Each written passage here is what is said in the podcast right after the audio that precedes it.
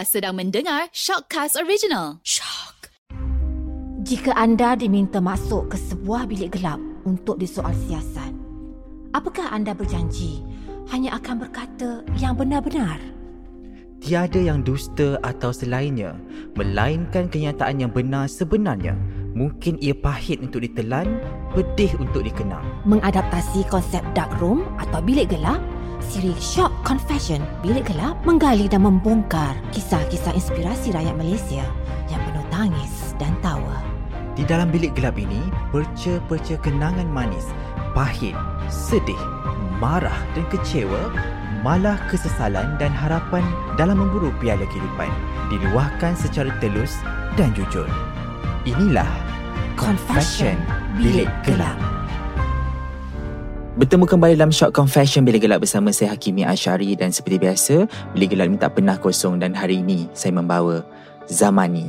Terima kasih Abang Zamani kerana sudi bersama saya dalam Bilik Gelap ni. Sama-sama Hakimi. Hmm. Okey, jadi boleh tak cerita sikit perkembangan Abang ketika COVID ni lah? Okey, kalau nak ikutkan cerita saya dengan cerita yang lain tu saya rasa sama lah, hampir sama. Mm-mm. Bila berlakunya COVID ni, bila kita PKP ni memang tak duduk rumah je lah. Terkesan juga, sangat terkesan. Alhamdulillah sebab apa sedikit sebanyak persediaan tu ada lah. Ha, jadi dapatlah orang kata nak tampung-tampung sikit lebih kurang kan. Boleh tak cerita sikit Abang sepanjang career Abang dalam bidang muzik ni kan? Mm-hmm. uh, jatuh bangun kita dapat tahu kan so, jadi macam apa momen masa abang rasa macam seronoknya jadi penyanyi ni Dia sebenarnya momen pada saya lah uh, Seronok jadi penyanyi ni bila kita Bila kita menyanyi tu uh, Kita dapat ramai Macam kita buat show ramai yang datang Dan dia orang betul-betul uh, bersama-sama dengan kita Maksudnya. Bukan sekadar menghadirkan diri Tapi dia orang dah hadir Lepas tu dia orang pun bersama dengan kita. Uh, Bila kita menyanyi Dia orang pun menyanyi apa uh, Itu the, the best part lah pada saya lah. Bahagian yang tak berapa seronok dia Bila kita hilang kita punya privacy Kan? Uh, contohnya uh, Kita punya personal life Tak sama dengan orang yang Di luar pada bidang ni kan? Uh, Jadi itu kita kena sacrifice lah Benda tu. Uh, uh, zaman ni bersama Slam dan semua dah sampai ke luar negara dah. Transisi muzik tu kan daripada Hmm. Malaysia ke Indonesia apa pengalaman perit abang ketika tu? Pernah tak abang lalui satu fasa yang rasa macam aku dah give up dah sebenarnya nak jadi penyanyi Pernah saya pernah lalu. Uh, saya, saya pernah rasa give up Pernah rasa nak berhenti menyanyi kan. Itu pada waktu uh, Kalau tak silap saya Waktu berpecahnya Slam. Waktu tu album Slam ni Dia memang dah Dapat pergi Masuk pasaran Dah penetrate In the Indonesia punya market. Saya bukan memudah untuk kita nak penetrate market dia orang lah. Jadi bila dah dapat tembus, tapi pula Slam berpecah. Uh, dia berpecah akibat uh, daripada salah faham antara band dengan management lah waktu tu. Jadi bila berpecah saya even satu anugerah tu anugerah AMI kami tak dapat hadir, tak dapat nak ambil.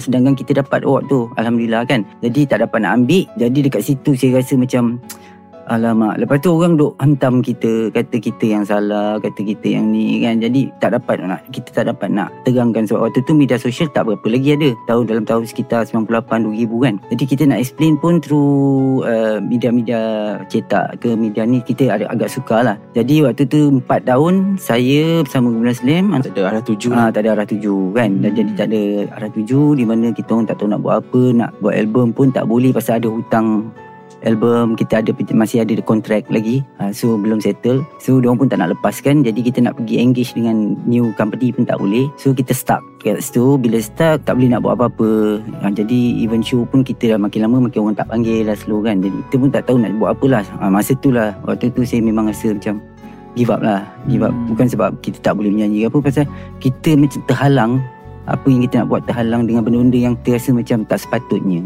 Adalah rasa macam tu waktu tu lah. Ha. Hmm. Kita lihat zaman ni ni Oh selebriti Popular Jadi macam Pernah tak abang lalui situasi Yang mana uh, Susah sangat kehidupan ni Actually ada fasa tu memang saya ada lalui lah. Saya pun sekarang ni sedang menyanyi hampir 26 tahun. Jadi memang dah banyak fasa saya lalu. Dan salah satu dia fasa yang awak cakap ni lah.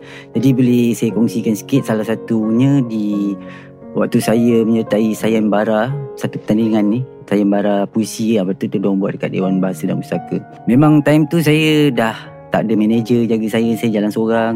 Waktu tu saya nak pergi ke sana dengan tak ada langsung duit. Tapi kita bawa kereta, kereta pun kita kita lama kan. Saya ingatnya saya bersama sekarang ni isteri saya lah. Tapi waktu tu dia belum jadi isteri saya lagi kan. hmm. Jadi kami sampai nak makan pun kongsi benjo berdua bukannya burger benjo itu je yang mampu masa tu. Jadi isi minyak RM5 dah tak ada dah. Itu je cukup-cukup. Pada saya lah saya walaupun lalui bas fasa macam itu tapi nilai ada benda yang kita dapat sebenarnya dekat situ. Ha, hmm. kalau kita tak ada lalu benda tu mungkin kita diduga kita lupa ke apa ke. Tapi bila kita diduga dengan keadaan yang macam tu benda lain pula kita dapat Alhamdulillah.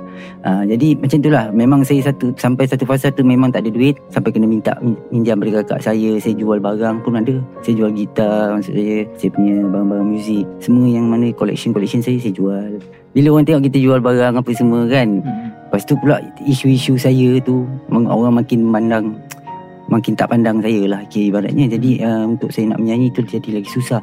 Jadi fasa tu memang Fasa tu yang saya rasa sangat susah lah sangat suka lah. Hmm. uh, kalau tak apa cukup, yang buatkan abang bangkit sebenarnya? Yang buat saya bangkit sebenarnya saya bersyukur lah. Terus terang saya cakap akibat saya kena tangkap tu juga. Bila berlakunya penangkapan tu pada 2015 lah tak salah saya. Jadi eh sewaktu tu saya memang lara macam gitulah kan. Memang memang uh, hanya macam tu je. Macam yang saya cakap tu duit tak ada. Ada show dapat sikit duit terus. Uh, macam tu je. Tak pernah singgah je dah duit tu. Tak pernah yang kekal kan. Bila saya kena tangkap tu itu sebenarnya turning point dia lah turning point. Sebab apa kalau saya sendiri untuk bangkit saya rasa saya tak berani nak cakap boleh ke tak boleh. Barulah saya masuk satu pusat. Kalau uh, boleh disebut dekat sini pengasih. Saya berlasuk pengasih. Jadi dekat situ saya belajar banyak benda saya diajar balik. Sekurang-kurangnya lah. Kalau anda kata saya terjatuh balik pun benda ni kita ada benda-benda nilai-nilai yang telah diserapkan daripada kita dalam dalam pengasih tu untuk kita punya apa pertahanan diri kita lah maksudnya. Tapi sebaik-baiknya kita jagalah kita punya uh, recovery tu kan. Uh, itulah. Hmm. hmm. perjalanan yang sangat memerikkan juga kan sebenarnya. Sangat hmm. sangat perit sebab apa? Tapi walaupun perit saya bersyukur sebab penerimaan daripada orang ramai pada peminat semua masih bagi support kat saya. Jadi saya rasa bersyukur lah. Rasanya macam macam hidup balik lah. Ha, Macam hidup balik kan. Ha, Saya kena hargai lah benda tu. Hmm. Apa nilai sahabat bagi abang sebenarnya? Okey, sahabat eh. Sahabat dengan kawan ni sebenarnya nilai pada saya lah. Kawan ni ramai, ramai kawan. Kita boleh dapat ramai kawan. Sahabat ni pada saya, pada mereka yang macam contohnya macam yang hantar saya pergi masuk pengasih, yang memberi saya empathy bukannya simpati kan. Ha, sebab sahabat ni dia akan bagi empathy supaya kita dapat kita dapat berdiri sendiri bila kita seorang. Ha, jadi itu satu benda yang sangat penting lah sebenarnya pada saya. Sebab bila sahabat ni dia akan bekalkan kita lah dengan benda-benda yang ilmu yang dia ada yang dia akan jaga kita kan. Okay dalam perjalanan banyak muzik karya yang abang cuba sampaikan. Karya mana yang abang rasa memberi kesan dalam hidup abang? Actually kalau nak ikutkan lah pada saya uh, karya karya mungkin album semua biasa tapi ini bukan nak cakap apalah memang gegar Baganza tu pada saya itu yang sangat berkesan sangat. Beri kesan pada saya. Macam macam orang kata apa talian hayat lah kan?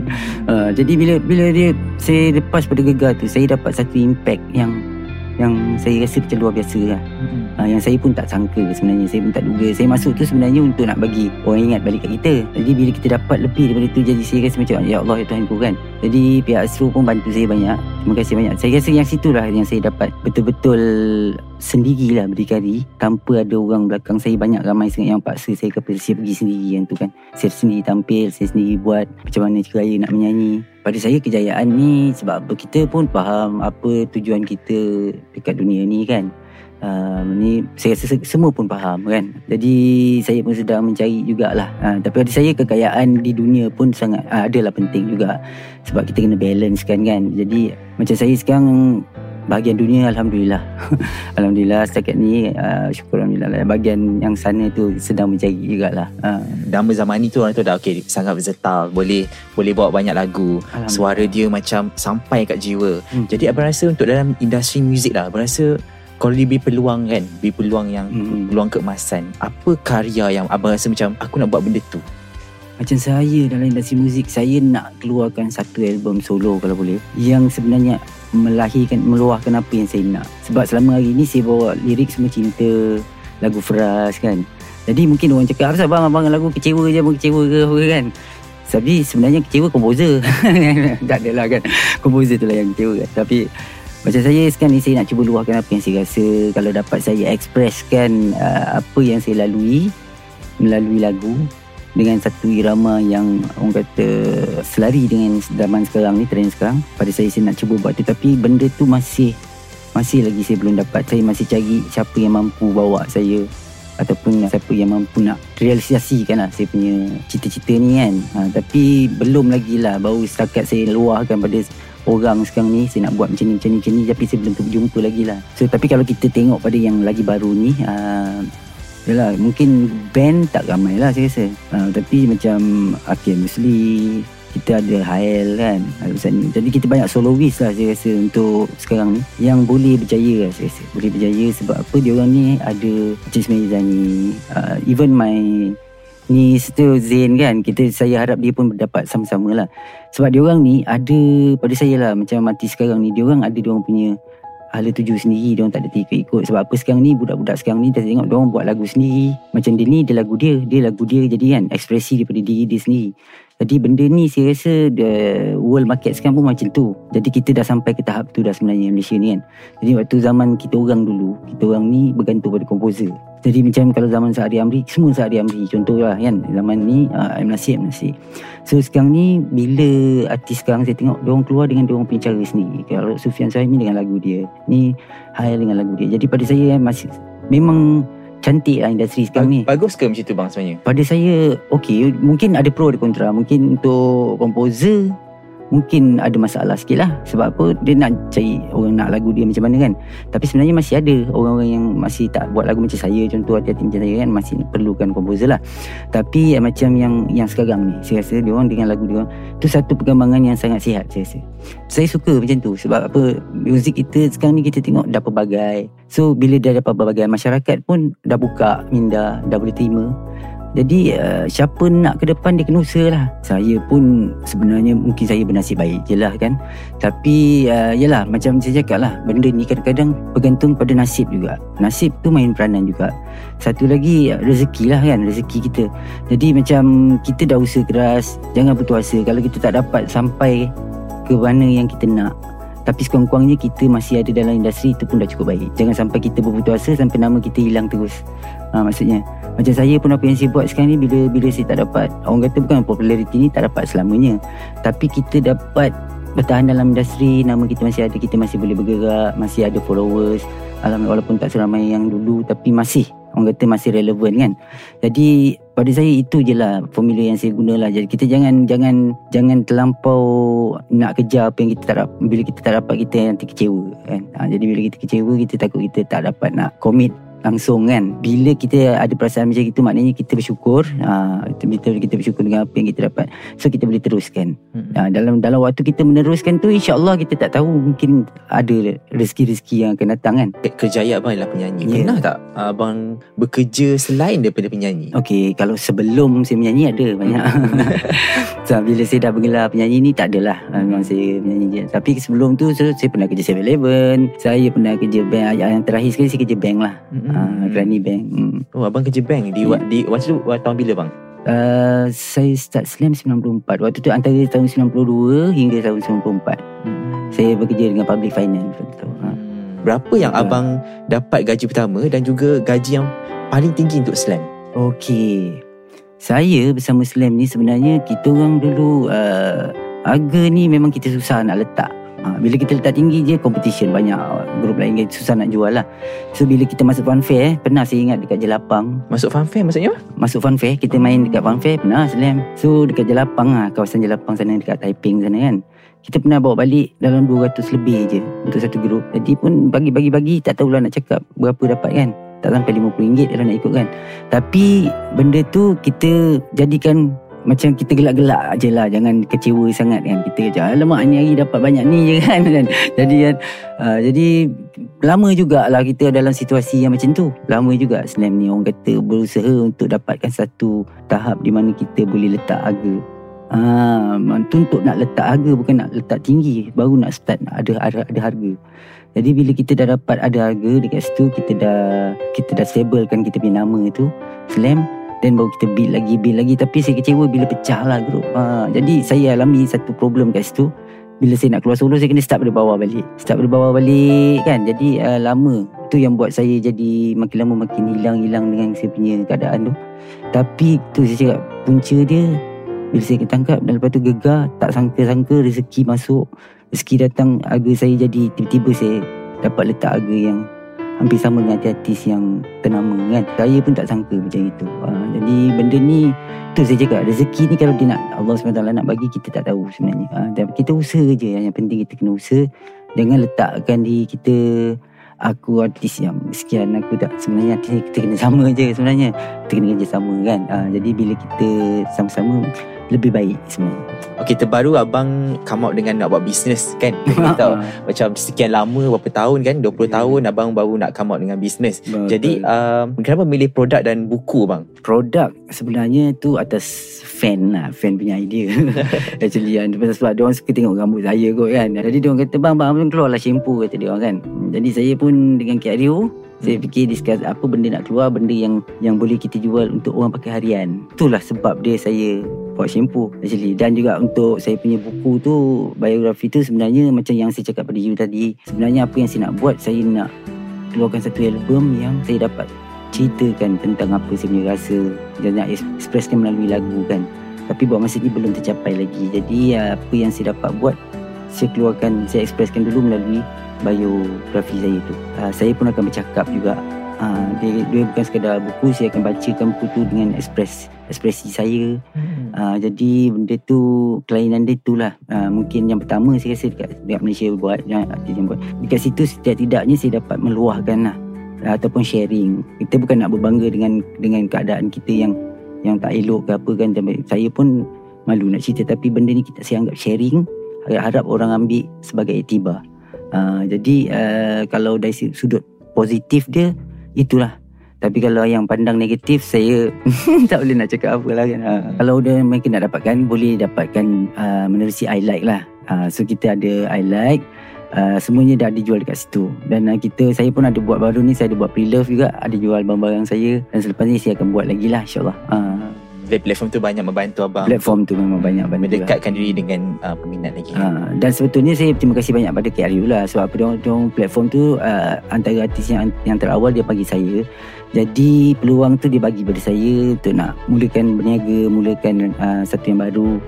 Uh, walaupun uh, berniaga tapi tetap relate dengan uh, dunia artis. Maksudnya uh, apa yang kita buat tu tetap akan ada kaitan jugalah.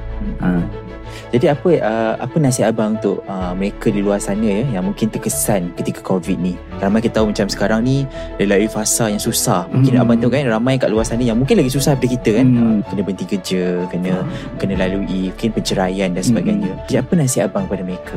Okey, sebelum saya sebelum saya bagi pendapat saya ke ataupun nasihat saya pun sebenarnya sama macam mereka juga. Saya pun ada masalah. Kita dalam zaman yang sangat suka ni memang saya pun terkesan sangat.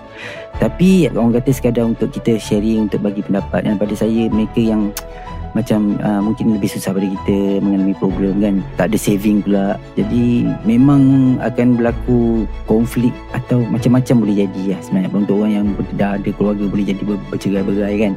Ataupun boleh jadi sampai macam-macam lah benda yang pelik-pelik pun boleh jadi kan. Kita tengok sekarang ni lately tapi benda ni lah uh, kita kena anggap dugaan lah. Kita kena anggap dugaan dan rezeki Allah tu luas. Sebenarnya rezeki Allah luas. Jadi kita usaha kalau tak ada di satu tempat yang kita dah lama kita carilah tempat lain. Usahalah cuba.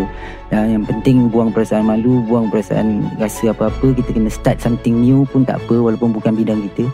Macam saya ni saya cuba berniaga ni pasal apa? Pasal show pun dah tak ada apa kalau kita pakai duit saving je pun lama-lama habis kan Ha, jadi saya pun sama mengalami masalah yang sama jadi kita kena cuba benda baru berjaya tak berjaya tu kita serah pada Allah Okey, terima kasih abang Zamani. Sama-sama. Uh, kena berconfession pada kami pada hari ini. Ya. Dan saya doa saya kepada abang untuk sentiasa maju dah. Jangan berhenti bang. Amin. Terima Ah. kasih. InsyaAllah saya akan teruskan selagi selagi orang nak saya saya teruskan insyaAllah. Okey, terima kasih. Dan terima kasih juga pada Hakimi dan semua eh. Terima kasih.